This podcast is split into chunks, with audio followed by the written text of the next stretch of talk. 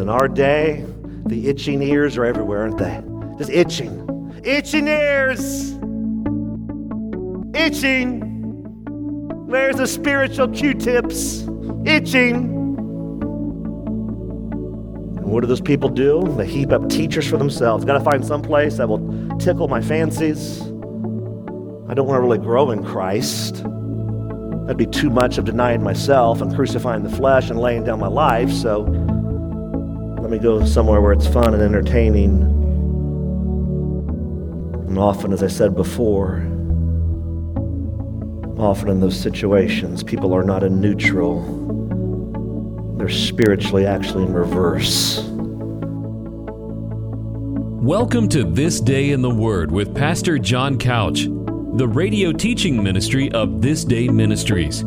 It is a joy to have you listening today, and we pray that you will be encouraged, challenged, and motivated to live for God like never before. And now, with today's message, here's Pastor John Couch. Lord, uh, we just thank you again. We praise you. Lord, we need you. We need you, Lord. On every level, we need you. And so, Lord, I pray just a tight, compact prayer. Holy Spirit, whoever needs you to invade their life right now. I pray you would do it right now. All over this room, we're praying for those folks that need Jesus. No longer I surrender some, but truly I surrender all. Father, move me out of the way so we just hear from you. And we pray this in Jesus' name. Amen. Acts chapter 20. Acts 20, uh, looking at 17 through 27 today. And as you're turning to Acts 20, 17 through 27, the title of our time together today is Do I Long to fulfill my assignment from the Lord. Make that personal. Ask yourself, self, do I truthfully, do I long to fulfill, to do, to obey, to complete my assignment for the Lord? Maybe some are wondering, well, what is my assignment? Well, homework, homework alert. Go ask the Lord what it is. I mean, there's a personal assignment, but there is a corporate assignment for all believers. And the corporate assignment because I don't know the details of your personal assignment, but I know corporately that every true believer in Jesus is to give glory to God, to be a true, fully devoted disciple of Jesus that goes and makes true, fully devoted disciples of Jesus. For every true believer, that's a blanket biblical statement that cannot be denied. I mean, I guess you could deny it, but you're denying Scripture. Every true believer should be giving glory to God, being a disciple. You've given your life to Jesus. Now you're continually in that process of ongoing change, becoming more like Jesus, and we call it sanctification that you're feasting on the word daily. The word's in you. You're in the word. You're in fervent prayer daily. You're in the fellowship of the gathering. You're ministering. You're caring. You're sharing. You're denying self. You're looking away from self. You're walking across the street and sharing Jesus. That's for all of us. Now, do I know what your personal assignment is? Not necessarily, but I hope you do. Now, where God has planted you, I promise you this if you're a true believer in Jesus, He's given you a personal mission. And so the question today is do I, do you long to fulfill your assignment from the Lord? I wanted to start with a, a quote. And this quote is probably one of the most powerful quotes I have ever heard in my life. We are in a world of complacency, as you know. We're talking in 24 that we want to be committed, that we want to be totally surrendered, that we desire to be sold out for Jesus, that we don't want to be a casual Christian. And yet we live in this world that pushes against that. We live in this world that, that champions, no, don't do that. Go live for yourself. Well, here's this quote. It's from a man by the name of Paul Tripp. Listen to what he said Mediocrity is not a time, comma, personal, comma, resource, comma, or location problem. Mediocrity is a heart problem. We have lost our commitment to the highest levels of excellence. He's referring to spiritual matters, by the way, because we have lost our awe, our A W E, our awe, our awe and reverence and holiness of God. Awe amnesia is the open door that admits mediocrity awe of God is fear producing, inspiring, motivating, convicting, and commitment producing. There is no replacement for this, period. In quote. Can everyone shout, wow? Wow. Mm. I love quotes. That right there is one of the best quotes I've ever read because it's so true. Remember, God will meet you where you obey Him. God will meet you where you obey Him, where you are rooted to Remember, it's all about root and fruit as you're seeking to ask God, perhaps even right now, God, what is my personal assignment?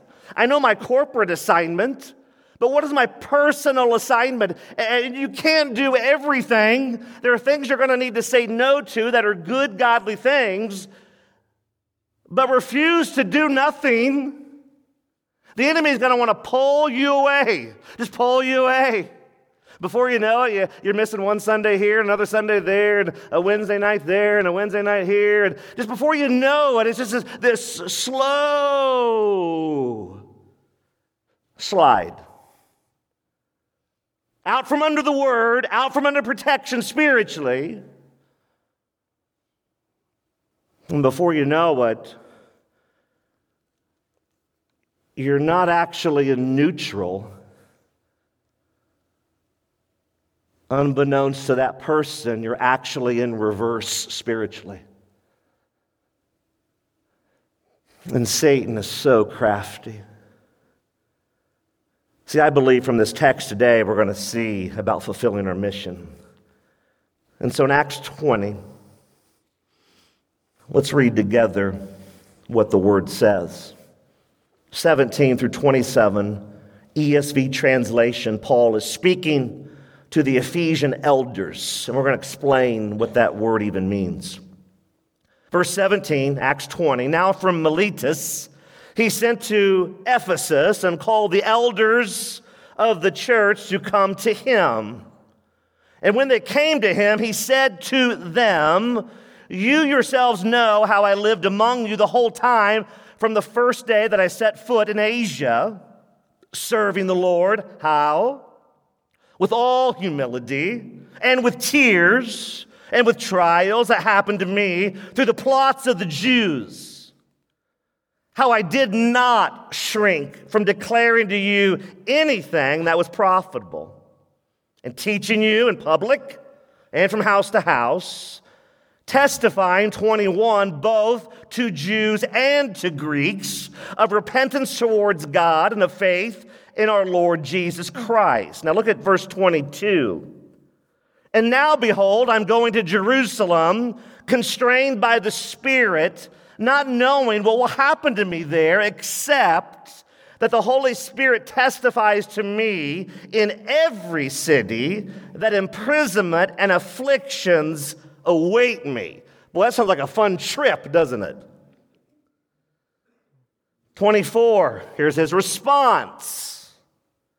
But I do not account my life of any value, nor as precious to myself, if only I may finish my course.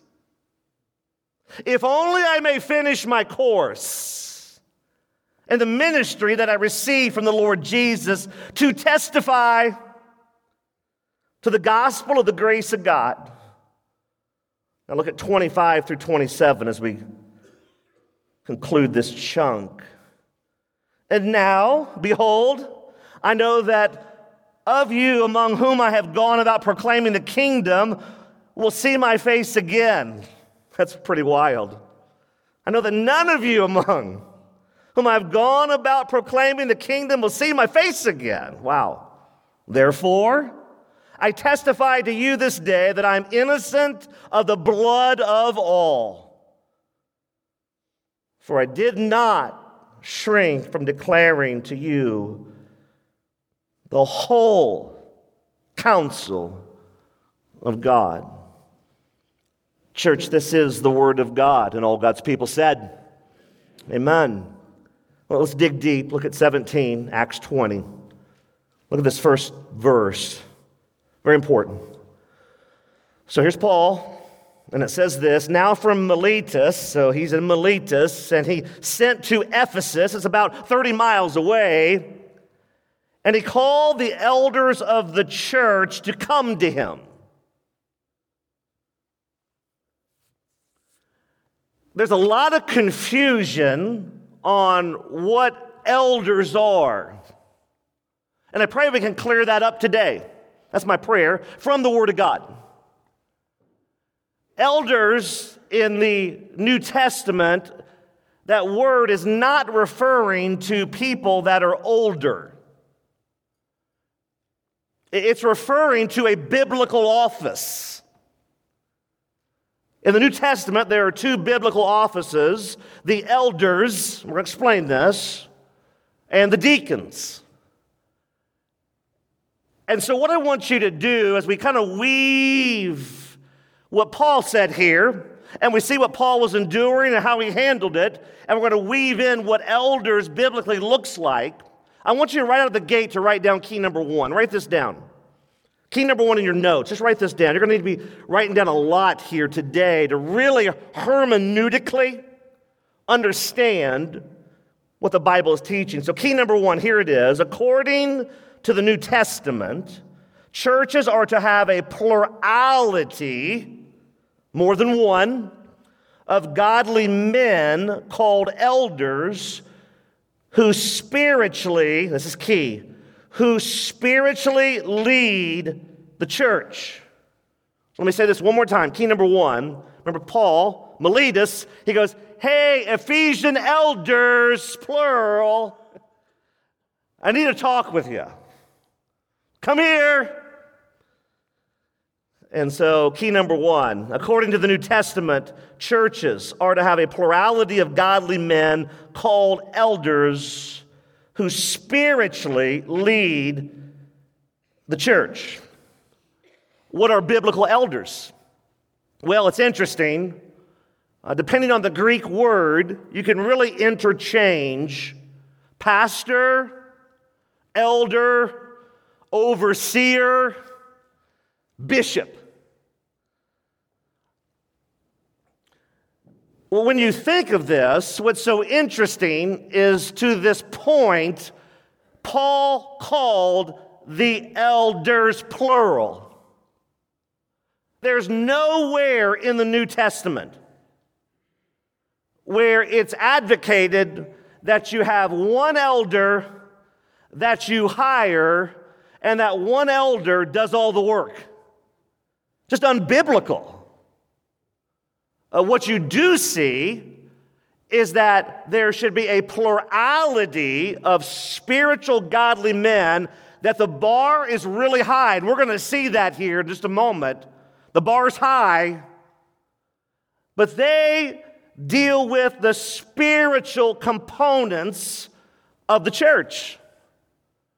Uh, if you have some men that are desiring the spiritual growth, that they're desiring holiness and godliness and, and righteousness and obedience, and that we would run hard after Jesus. And then if you have others that aren't so for that, even though they won't deny that, it's not like you got this other group of men that are you know, down in the janitor's closet with a Ouija board. You know, that's not what we're talking about. But we're talking about that if you have some men, and again, this is men, this is reserved, this office for men. It's very clear. We can say we don't like it, but it's reserved for men. That's what the Bible says. And if you got a group going holiness, righteousness, obedience, and the rest going, let's spend 19 hours debating what kind of thermometer we should use for COVID. When our passions are misplaced. And here Paul is calling these men to do this. I've said this now for, for years, years, years, at least 20 years. Show me the spiritual condition of your men, and I will show you the spiritual condition of your church. There's an old phrase that as the man goes, so goes the home, the church, and the nation. And we are in a crisis of mass proportions of spiritual men. Well, where are the spiritual men?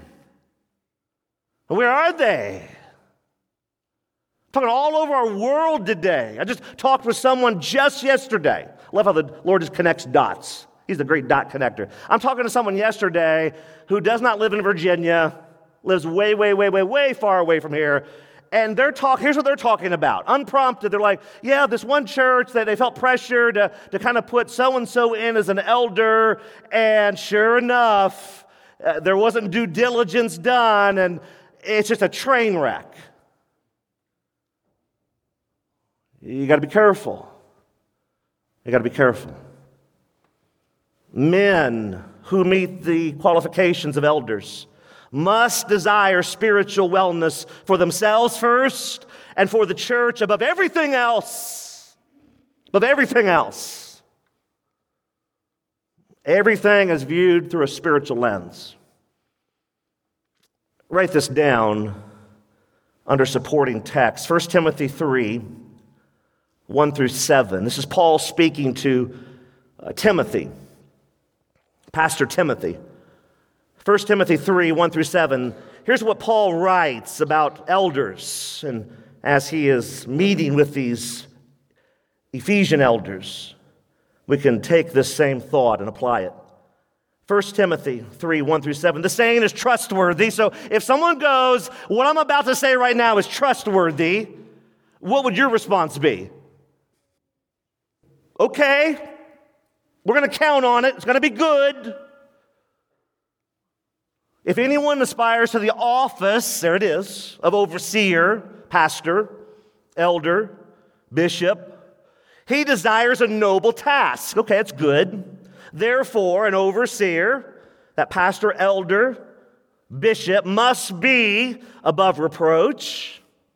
The husband of one wife, it literally in the Greek means this a one woman man, is what it means. Sober minded, self controlled respectable, hospitable, able to teach, not a drunkard, not violent but gentle, not quarrelsome, not a lover of money.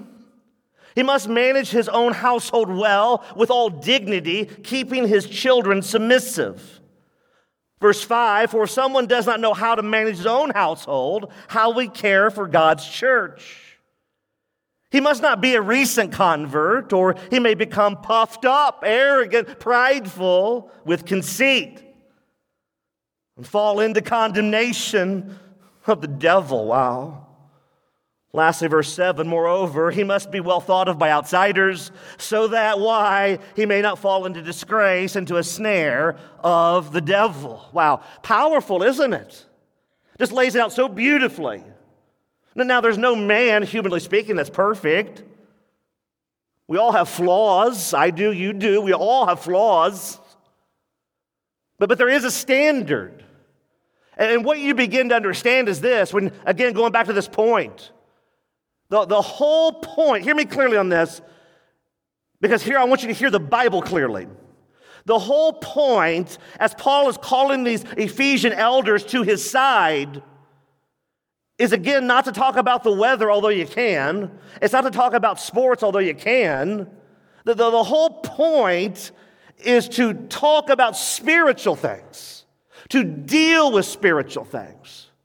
That is the point. Our world is in such crisis today, and in our world, it's not economic, even though we're having crazy economic times. It's not social issues per se, although we're having those issues. What we're dealing with today is we're in a spiritual crisis. That is the problem. There is no way around this. We can Mickey Mouse it, we can massage it, break out your lucky charms spiritually. But unless we get to the point in this country of understanding the spiritual crisis we're in, you will never get out of that crisis. And God set it up this way that there would be men spiritually that are called to lead. And yet, I, I, I say this again as I think about it, but when I think about the years of ministry and growing up with a dad that was in ministry, and, and, you see just year upon year upon year all over the landscape of this country and around the world. As the saying goes, that the only way for evil to triumph is for good men to do nothing. This is the time. This is the time to to become the spiritual man God has called you to be, whether you're an elder or not. I'm just talking about men in general. This is the time. This is the day. This is your day. This is your day that you can go, you know what? I'm, I'm all in. I'm tired of playing games with God. I, am tired of one hand on the world and one hand on God. I'm, I'm tired of just going around and, and doing the thing, if you will, and playing the dance. No, Today's your day, men. I'm calling me and I'm calling you out that, that today's our day that, that we can, that we must be, that we should. We should be godly men that pursue spiritual things above everything else.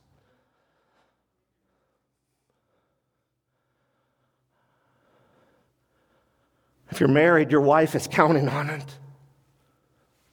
She's counting on it. If you got kids, they're counting on it. If you got grandkids, they're counting on it. You may do a lot of good things for your wife and your kids and your grandkids. But unless you are living Christ, everything else is a waste. Just a total waste. Man, let's be the men, godly, spiritually, that we're called to be. Amen. I want you to look at the second component here of this overall chunk of Scripture. Look at Acts chapter 20, 18 through 23. So 18 through 23. So Paul, again, 17, he gathers the elders of Miletus, or he's at Miletus. Paul's at Miletus, and he says, Hey, elders, Ephesians, come, come here. 18. Acts 20. Because Paul is a prime example of an elder. And so what's he say? He says, And when they came to him, he said to them, so when they, the elders of Ephesus, came to him, he says to the elders of Ephesus, You yourselves know, like you can't deny this, and that's the beauty, that's the beauty of a godly man. It's the beauty of a godly man, you can't deny it. It's like pride. You can't hide arrogance and pride, and guess what? You can't hide a godly man. In this culture, he sticks out like a sore thumb in a glorious way, amen.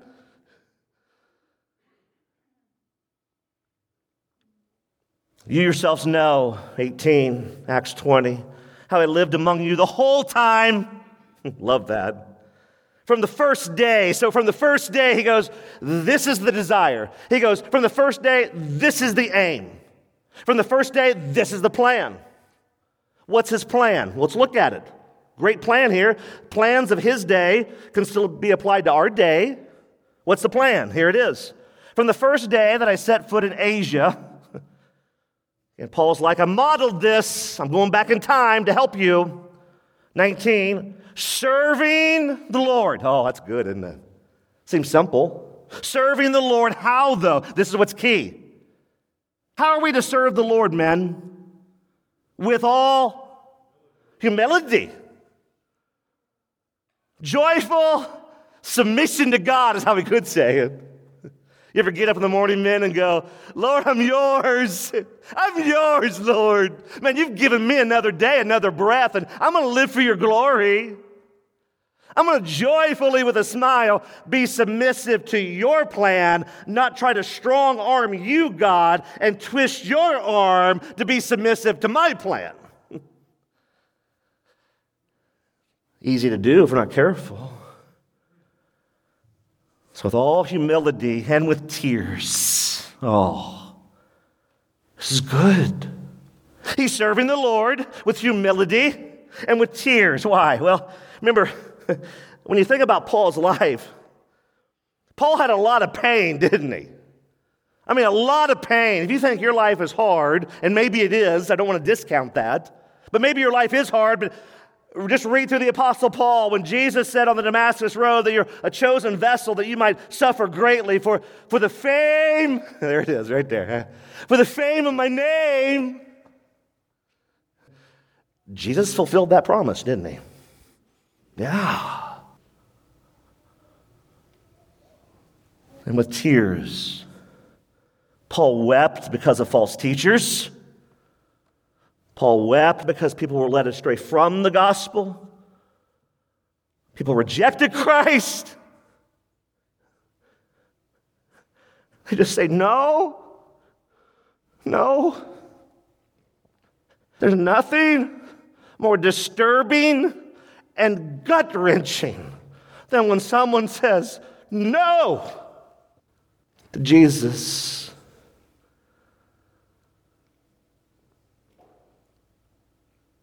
And even he had tears because of professing Christians who were not acting like Christians. And what's he going to say? And with trials, this is a great template. He's reminding these elders that his life was a spiritual fight, not a fashion show. I've been through the battle. I'm still here by God's grace. His grace really is sufficient. Paul's like, For I know, I know with confidence, I know without a shadow of a doubt, I know whom I have believed, and he is able. He is able. Church, do you believe God is able today? He is able to keep, to guard, to protect that which I've committed to him until that day. And what a day it's going to be, amen? Do you guys ever just long for the day? Just long for the day. I think I hear the trumpet. There's actually Christians that go, oh man, I got so much more I'd like to do. Really? There's nothing greater than staying in the presence of Jesus. You're not, trust me on this. Here's the cliff notes. You're not going to stand in front of Jesus on that day if you're a true believer and go, man, I want to go back. You're just going to be like, there he is. There's Jesus. I love him. He's greater than I even thought. And that right there was Paul's ideology. You're listening to This Day in the Word, the radio teaching ministry of This Day Ministries. All of Pastor Couch's messages are archived and are free to download at thisdayministries.org. In addition, you can share your prayer requests with us via email. Our email address for prayer requests is prayer at thisdayministries.org. That's prayer at thisdayministries.org. And now, back to This Day in the Word with Pastor John Couch.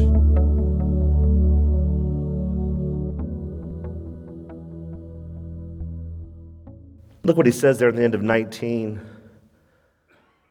And with trials that happened to me through the plots of the Jews.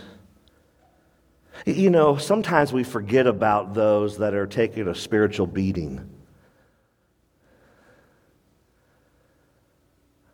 I mean, most people that are taking a spiritual beating don't go around with a billboard, hey, I'm taking a spiritual beating. It's easy to forget about those that are being harassed, being harassed for the good gospel work. And that's exactly what he's trying to remind these elders. And then he says this, verse 20, how I did not shrink. Paul did not cowardly bend. He did not buckle. He did not break. While everyone else is running out of the fire, he's running back in uh, while the bullets are flying spiritually, he's taken up the shield of faith, which will quench the spiritual bullets, aka fiery darts. That's just who Paul was. And see, that's what happens when you get radically saved. There should be a, a boldness, a courage to be the man God's called you to be. And by the way, ladies, these principles can certainly be applied as well. Paul doesn't hunker in the bunker, he runs out onto the battlefield. And he declares, verse 20, to you what? Anything that was profitable and teaching you in public. Remember the, the hall of Tyrannus, the synagogues, from house to house, the early church, a lot of house church meetings. 21, here it is 21, testifying, giving testimony to what? To Jews and to Greeks. Here's what he's saying to all people that the gospel's just not for the Jew, the gospel is for all people. The gospel is for everyone who believes. Amen? And it's what? This gospel of repentance. This is non negotiable. Non negotiable. It means to change one's mind, which then changes one, the person. You change your mind. Why? Because the mind is the battlefield, the battlefield of the mind. What we think on is what we act on. If you think a lot about sin, at some point you're going to sin. If you think a lot about Jesus, a lot about holiness, you think a lot about righteousness. You think a lot about obedience. You, you think a lot about being in the fellowship and growing. You think a lot about just surrounding yourself with, with people that love Jesus and you're sharing what he's doing in your life and, and you're going back and forth in that joyful koinonia that, that you are surrendering more and more day by day by day of who you are. You think on these things and you will begin to do these things. It's just how the human mind works. What we think on is what we act on, and this repentance, you don't hear it often anymore, do you? Truthfully. Like, like do you hear that? What we often hear is, who wants to go to heaven? Right? That's the new one. Have to be a raging idiot to say no to that one, right? who wants to go to heaven? Well, sure, right? When's the train leaving? But no one tells them what it costs to get there. You have to repent. The Bible says this unless you repent, you will die in your sins. So the Bible says. I didn't make it up. So the Bible says. We make it just so easy, right? Because it makes us feel good. Raise a hand, say a prayer, do a cartwheel, sign a card, jump out of the balcony. Paint the parking lot stripes yellow instead of white pews red instead of blue. Holy Spirit will descend on this place like never before. It's just, it's utter insanity, is what it is. And you know why this happens? You know why?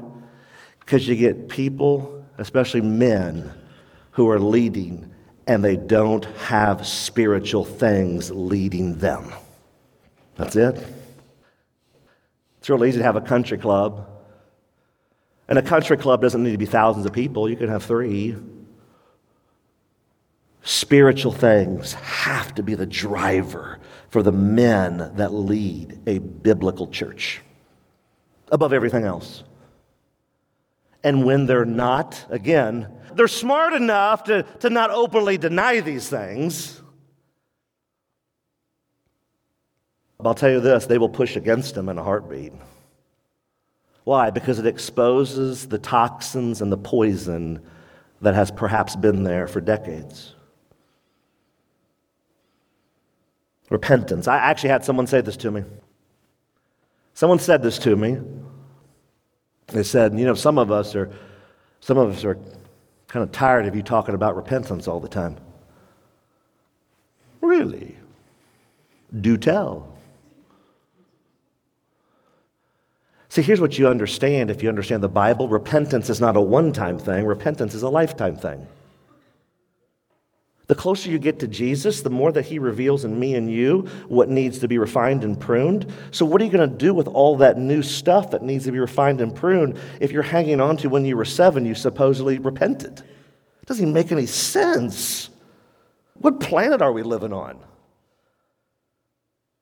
The more you get closer to Jesus, the more you're going to go, I can't believe that I'm living like this. And yes, I made a profession at seven, but prayerfully, we're growing from seven to 51 or whatever your age is. And now you're going, well, what am I going to do with all this? Gee, what am I going to do? What do you do? Put in a duffel bag in the back of your closet?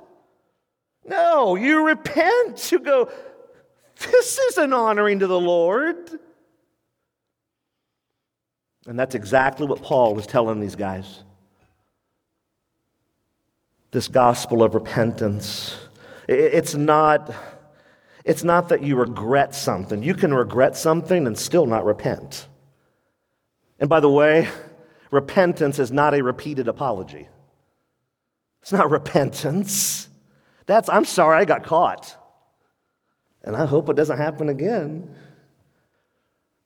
Repentance. It's a hatred for personal indwelling sin. And then what happens? Well, look there at the end of 21. It says, towards God. So see where the aim is. And a faith in, there it is, faith in. Don't miss that. Faith in. In our Lord Jesus Christ. Not, not faith, uh, you know, on top of him, under him, beside him. Hey, buddy, high five. No, he's saying, no, faith in, surrender. That's what he's saying.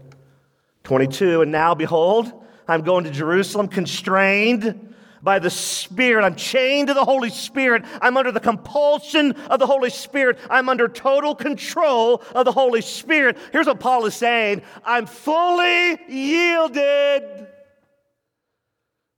Fully yielded. Pretty cool to hang around those people, isn't it? Matter of fact, so yesterday, get an email uh, not from someone here, but from just another connection. And, and they're sending this email, and they're, they're writing to me to tell about someone I know who they've never in their life seen someone, referring to this person I know, who's so surrendered to Jesus. It was awesome it made me really smile. Never seen this before. Matter of fact, you know what they said about this person who I know?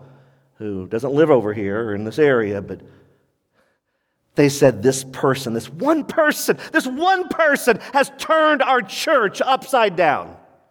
Ooh, it's good, isn't it? Never underestimate the power of your obedience. One person. Every fire starts with one spark. One. One. Don't underestimate your obedience. Perhaps God is waiting on you to crawl upon the altar of revival to be the kindling of total surrender that the revival might start by your obedience. And there's a flip side to that. Can you imagine when you stand in front of Jesus on that day and he goes, Hey, you know what? Glad you're here. This is great, but we need to deal with something real quick here. You had a great opportunity to be the kindling, to start the revival. And I prompted you, and I prompted you, and I prompted you, and you said no, no, no, and no. Don't underestimate what your obedience and disobedience may do, and just not your own life, but in the lives of others. Because Paul says, not knowing, here it is, end of 22, not knowing what will happen to me there, except, okay, here we go, except that the Holy Spirit testifies. He gives a warning, heads up. The Holy Spirit says, Paul, here's what's going to happen. He testifies to me in every city that imprisonment and afflictions await me. Now, if that's you, don't lie, you're in church. But if that's you, put yourself in that situation, what is your response going to be? What's your response going to be? Man, this is great.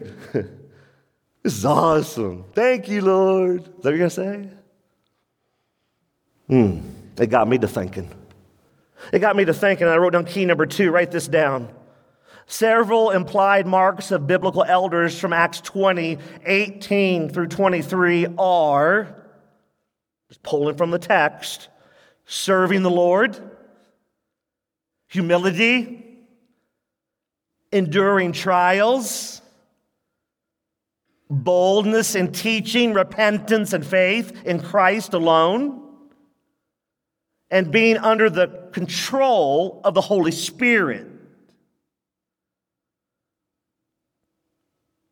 You know, one of the one of the marks of a Christ follower is that you will be marked by pain and suffering and trials.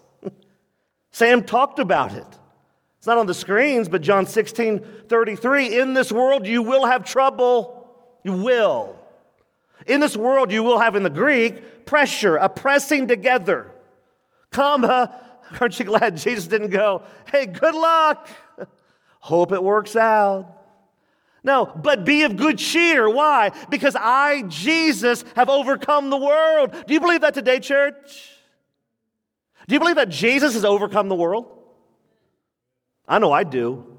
Like, I'm banking everything on the fact that the Bible says that Jesus has overcome the world. I'm banking everything on it. Everything. My life.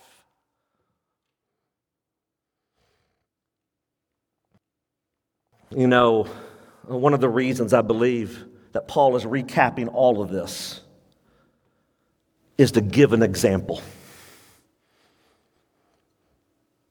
You know, when we see examples of those that have went before us and they've endured, it inspires, doesn't it? When we see examples of those that have suffered well, they've suffered well for God's glory, it inspires, doesn't it? That they've walked the road. They've walked the road that we have, and, and they did not lose heart. They, they kept pressing on. They knew that the Word of God was true, that for those who don't lose heart, they're going to reap a great harvest. Be steadfast, be immovable, always abounding, always abounding in the work of the Lord, knowing with confidence, with a confident expectation that the labor you do for God is never in vain. Never it's powerful, isn't it? It's powerful. Church, remember, God will meet you where you obey Him. I'm telling you. He blesses obedience, not disobedience. Don't live in rebellion. Paul knew. Paul knew. He knew in these trials, I love this. He knew in the trials that we are more than conquerors. So today in your trial, you can be more than a conqueror. It gives the imagery in the Greek language of hyper victory. Like lopsided for you sports fans. We're talking a hundred to nothing in the first quarter like lopsided, hyper victory. Paul said, in the midst of all of my pain, I know with confidence that there's no doubt, there's no wishy washy, there's no wondering. He goes, I know, I know my Redeemer lives, that there's confidence in that. There's a confident expectation that I know. I'm not hoping, I'm not wishing, I know that in these trials, not apart from them, but in these trials, I'm more than a conqueror through Christ Jesus, my Lord. That's how great our God is. And again, the Bible says, unless you repent, you'll die in your sins. Unless you repent, you'll die in your sins. Write this chunk down Titus chapter 1. We see more about the biblical concept of elders. Paul writing now to Titus. First to Timothy, now to Titus. So here it is Titus 1 5 through 16. Here's what Paul says. He says, This is why I left you in Crete, so that, the why, you might put what remained into order and appoint elders, plural, in every town, as I directed you. If anyone is above reproach, you're going to see some themes repeated here. And by the way, I encourage you to take these texts I'm giving you and to research them throughout the week for, on your own. Be a self feeder. The husband of one wife, a one woman man. His children are believers, not open to the charge of debauchery or insubordination. For an overseer, a pastor, elder, bishop, as God's steward must be above reproach, repeats it again. He must not be arrogant or quick tempered or a drunkard or violent or greedy for gain, but hospitable, a lover of good, self controlled, upright, holy, and disciplined. Now, here it is, verse 9. He must hold firm to the trustworthy word. Mm. He must hold firm to the trustworthy word as taught. Why? So that, there it is, he may be able to give instruction in what kind of doctrine? Sound. It's the word hygienic, healthy. We live in a culture filled with unhealthy doctrine. We live in a day and age where there are pastors all across our world today that are not teaching the Bible. And what they're doing is they're actually enabling people to get ushered into a godless hell. There is a hell. I don't know if you know that. Jesus died not because he was bored, he was crucified not because he had nothing going on that afternoon. He paid the price you and I should have paid. He died the death you and I should have died so that we would not spend eternity apart from God in an everlasting hell lake of fire. And there's people out there today that go, I wish God would do something for me. I'm like, you're out of your mind. He gave his only son that you might live, be set free. And you want God to do something for you. It's a wild world we live in, isn't it? But going back to Titus, and also there's that verse 9 to give instruction, healthy, sound doctrine, and also to rebuke. Oh boy. Really? And also to rebuke those who contradict it? Really? Yeah, yeah. For there are many who are insubordinate, spiritually speaking. We don't want to hear this. We're not going to hear this. When you tell us the truth, we don't care. Hmm. They're insubordinate, empty talkers. Oh, yeah. Vain, empty. Just blah, blah, blah.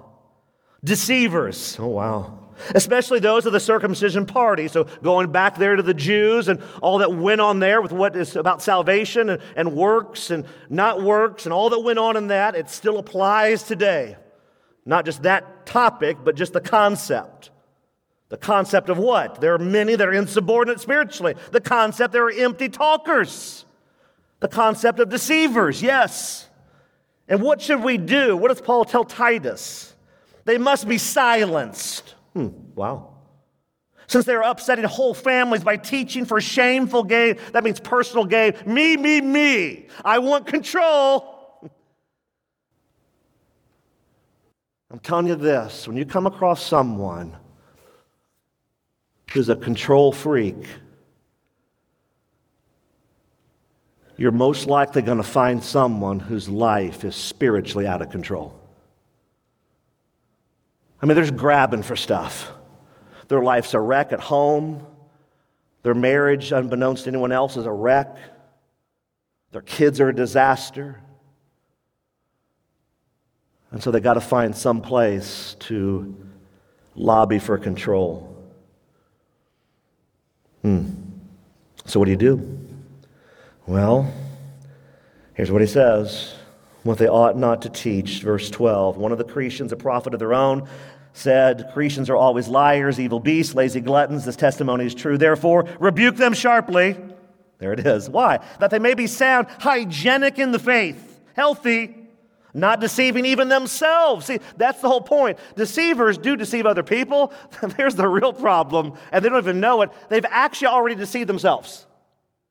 So you give away what you have. So if you're walking in deception, guess what you start doing? Deceiving. You walk in holiness, guess what you give away? Guess what you give away? Holiness, Jesus. No wonder there's such this spiritual war of light and darkness. So, 14, Titus 1, not devoting themselves to Jewish myths and the commands of the people. There it is, the commands of the people. Why listen to God when you can listen to everyone else? Not a good idea. Who turn away from the truth. There it is. Just turn people away from truth. And by the way, how much of the truth do you have to lie about to make it a lie? Just enough. Just a smidge. Twisted, distorted, just a smidge and you can push the narrative that is desired. 15, to the pure, all things are pure. Amen. But to the defiled and unbelieving, nothing is pure, but both their minds and their consciences are defiled. They profess, here it is, 16. They profess, okay? They profess to know God.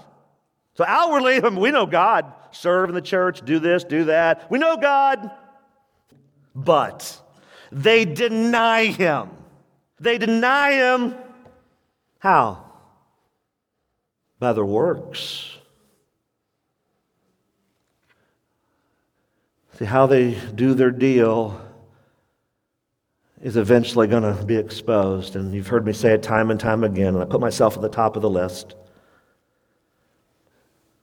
But time is the great exposer of who we all really are. Just give us time. Just give us time. If it's real in your life, Jesus, oh, it will endure.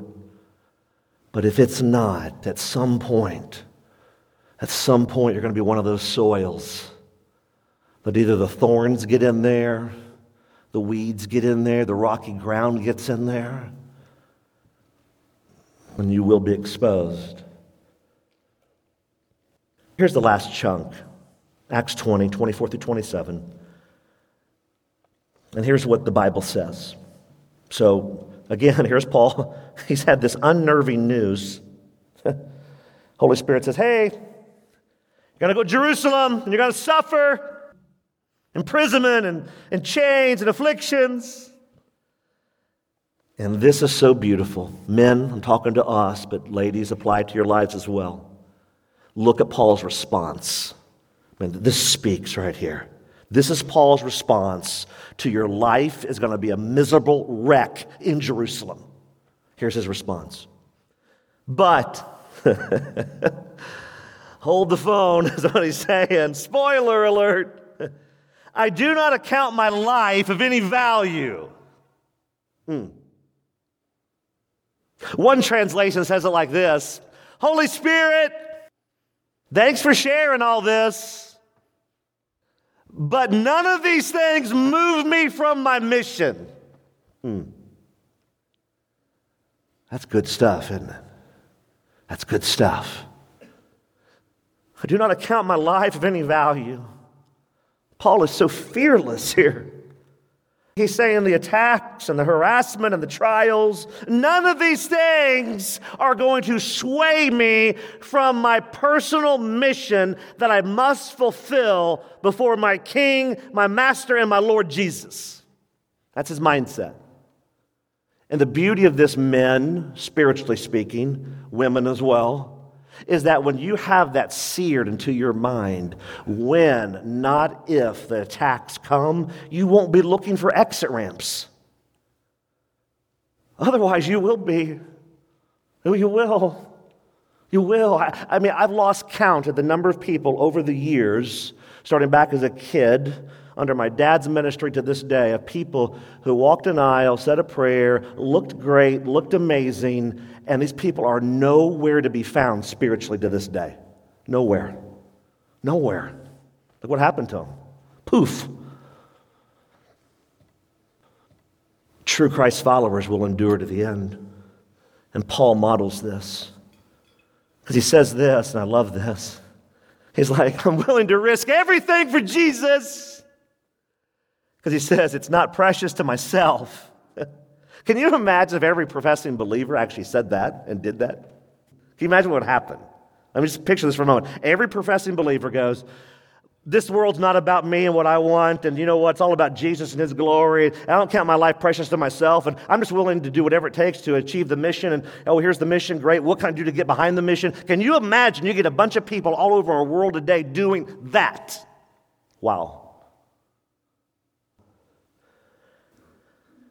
If only, I love this. So here he goes, verse 24. If only, so Paul sharpens the pencil. If only, one thing. If only, here's the overarching goal, I may finish, I may cross the finish line, I may break the tape of my course, my race, my assignment, and the ministry that I receive from who, church? The Lord Jesus. That's the why.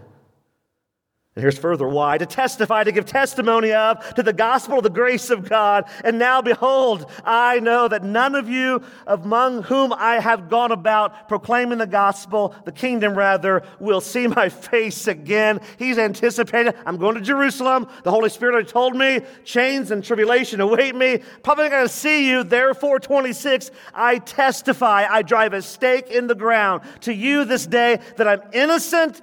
Oh, this is good that I am innocent of the blood of all. Mm. What is he saying here? He's saying, Look, I have taught you, I've taught you, I've taught you, I've taught you. Perhaps he did it Sunday morning and Wednesday night. Actually, we know that in the Hall of Tyrannus, he did it every day. But we know this, that he taught them and he taught them and he taught them, and here's what he's saying at some point, for those that still reject, I've taught you and I've taught you and I've taught you. And if you're going to reject, you made your bed, go sleep in it. But don't blame me, is what Paul is saying. I'm innocent. I did what I could. I was the vessel, I was the conduit. Hmm. Paul's conscience is clear for those who attacked him. He's like, I'm not responsible for those who heard the gospel and rejected it.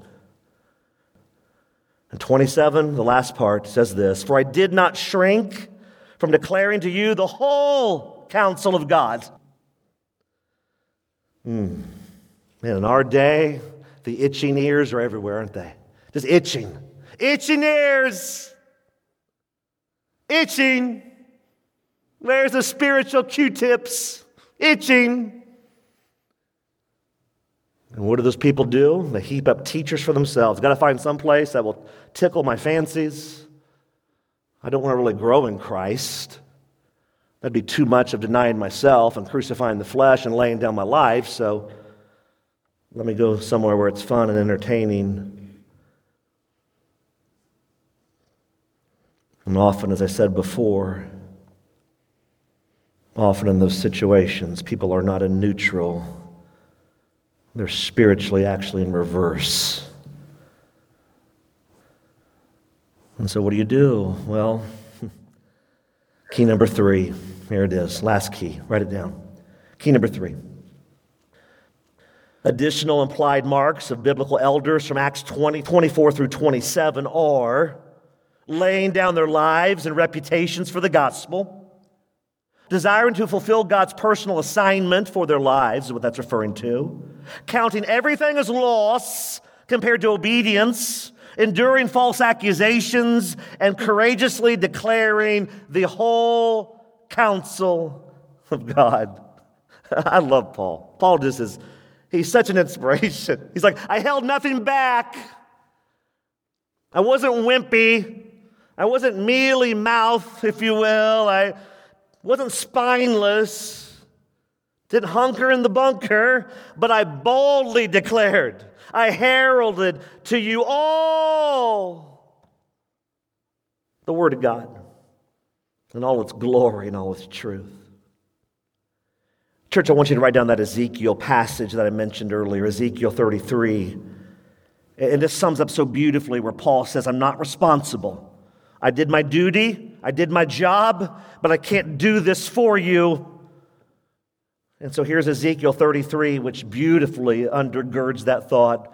Verse 7 through 9, verses 7 through 9. So you, son of man, the prophet is speaking here, I have made a watchman, that watchman on the wall, for the house of Israel. Whenever you hear a word from my mouth, the Lord says, you shall give them a warning from me.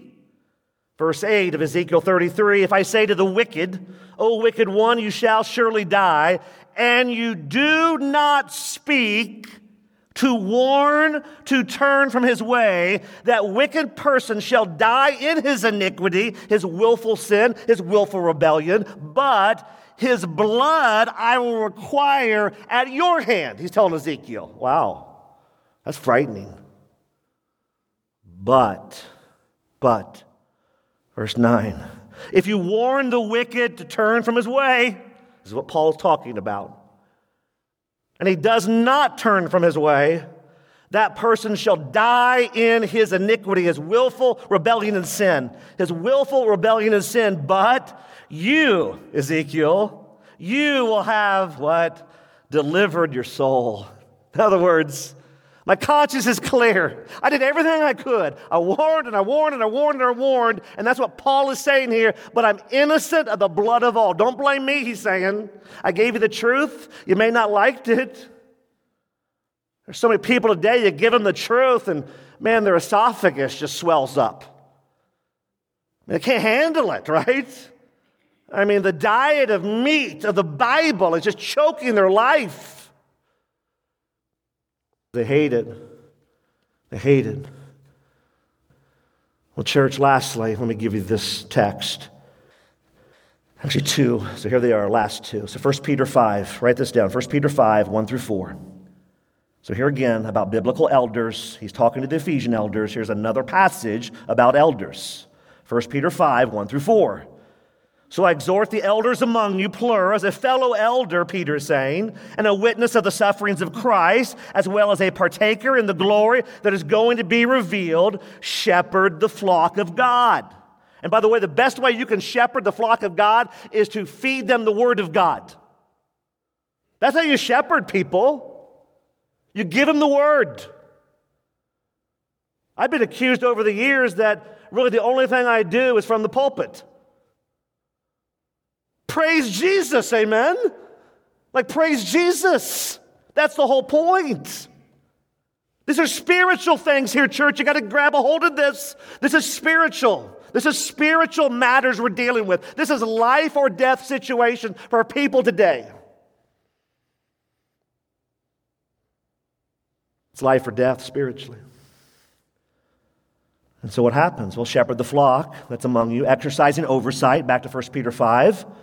Verse 2 Not under compulsion, but willingly, as God would have you, not for shameful gain, but eagerly, not domineering over those in your charge, but being examples to the flock. And when the chief shepherd appears, you will receive the invading crown of glory. And all God's people said, Amen, amen. So, lastly, write down Acts chapter 6. Here it is. Last chunk to feed you, to nourish your souls. What does the Bible say about the connection of biblical elders and biblical deacons? Here it is Acts 6, 1 through 7. Now, in these days, when the disciples were increasing in number, so what's happening to the disciples? Do we know? Well, they're increasing in number. A complaint, that's a shocker, a complaint by the Hellenists arose against the Hebrews because their widows were being neglected in the daily distribution. So, what happens? Well, the 12, the, the elders, the pastors, the apostles, the 12 summoned the full number of the disciples and said, It is not right that we should give up preaching the word of God to serve tables. Therefore, brothers, pick out from among you seven men of good repute, full of the Spirit and of wisdom, whom what? We will appoint to this duty. But, verse 4, here it is again. This is the elder, this is the apostle, the teacher, the overseer. But we will devote ourselves to prayer and to the ministry of the word. If you want to know how to feed the flock, it's through prayer and the ministry of the word. That's how you feed. That's it right there.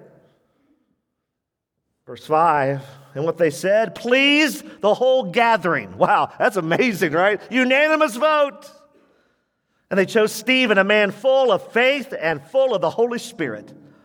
Philip and Prochorus and Nicanor and Timon, Parmenius and Nicholas, a proselyte of Antioch. Six.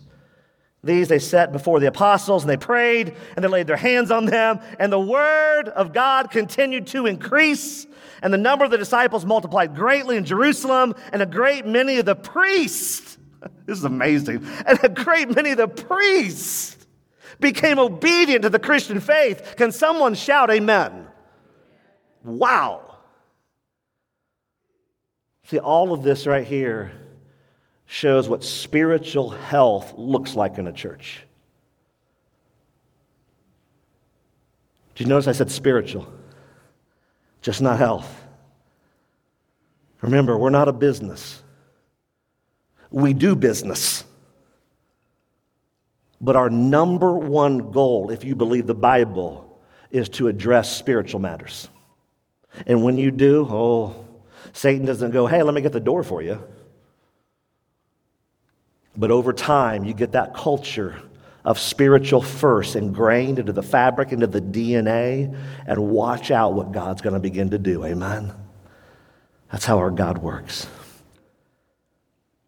Father, we come before you and we lift you up. Lord, anything that we put in front of you is an idol, anything.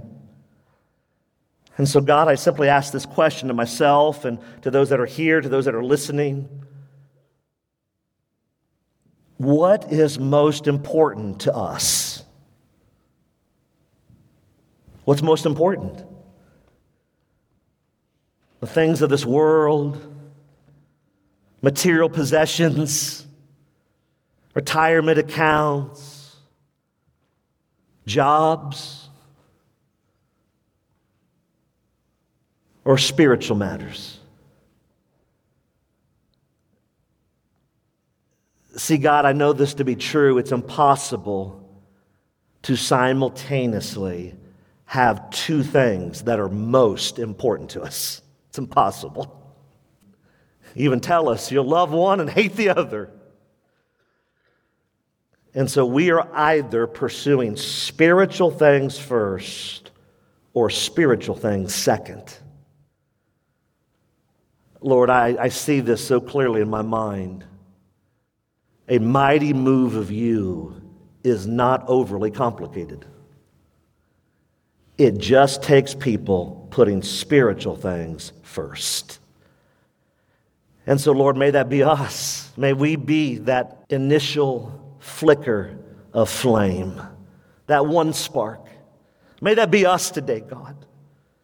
And so, Lord, I pray for that one today that is struggling, that's battling the light and the darkness. God, I pray for freedom right now, just total freedom spiritually. All over this room and those listening, we, we have people we know related to. They may live way, way, way far away from here, but we know they're battling light and darkness. God, I pray for that person right now. May you do a miracle today. That's my prayer. God, whatever you want us to do, don't allow us to any longer, if we're casual in our faith, be casual in our faith. But may we draw a line in the sand right now and declare, just not verbally, but with action, with proof, as for me and my house, as for me and my marriage, as for me and my children, as for me and my grandchildren, as for me and my church, as for me and my house, we will serve the Lord. And God, may you handle the consequences of that obedience. Whatever the price to pay is for that, we willingly accept it because we don't count our lives as precious to ourselves. None of these things move us, God. The only thing that moves us is you through the Holy Spirit. God, to you be the praise in this time of decision, this time of reflection. Don't allow the enemy to hold people back from what they need to do as they do business with you. May we no longer surrender some, but right now, may we surrender everything to you. And we pray this in Jesus' name. And all God's people said, Amen. You've been listening to This Day in the Word, the radio teaching ministry of This Day Ministries. Don't forget that all of these messages are archived and are free to download at thisdayministries.org. That's thisdayministries.org.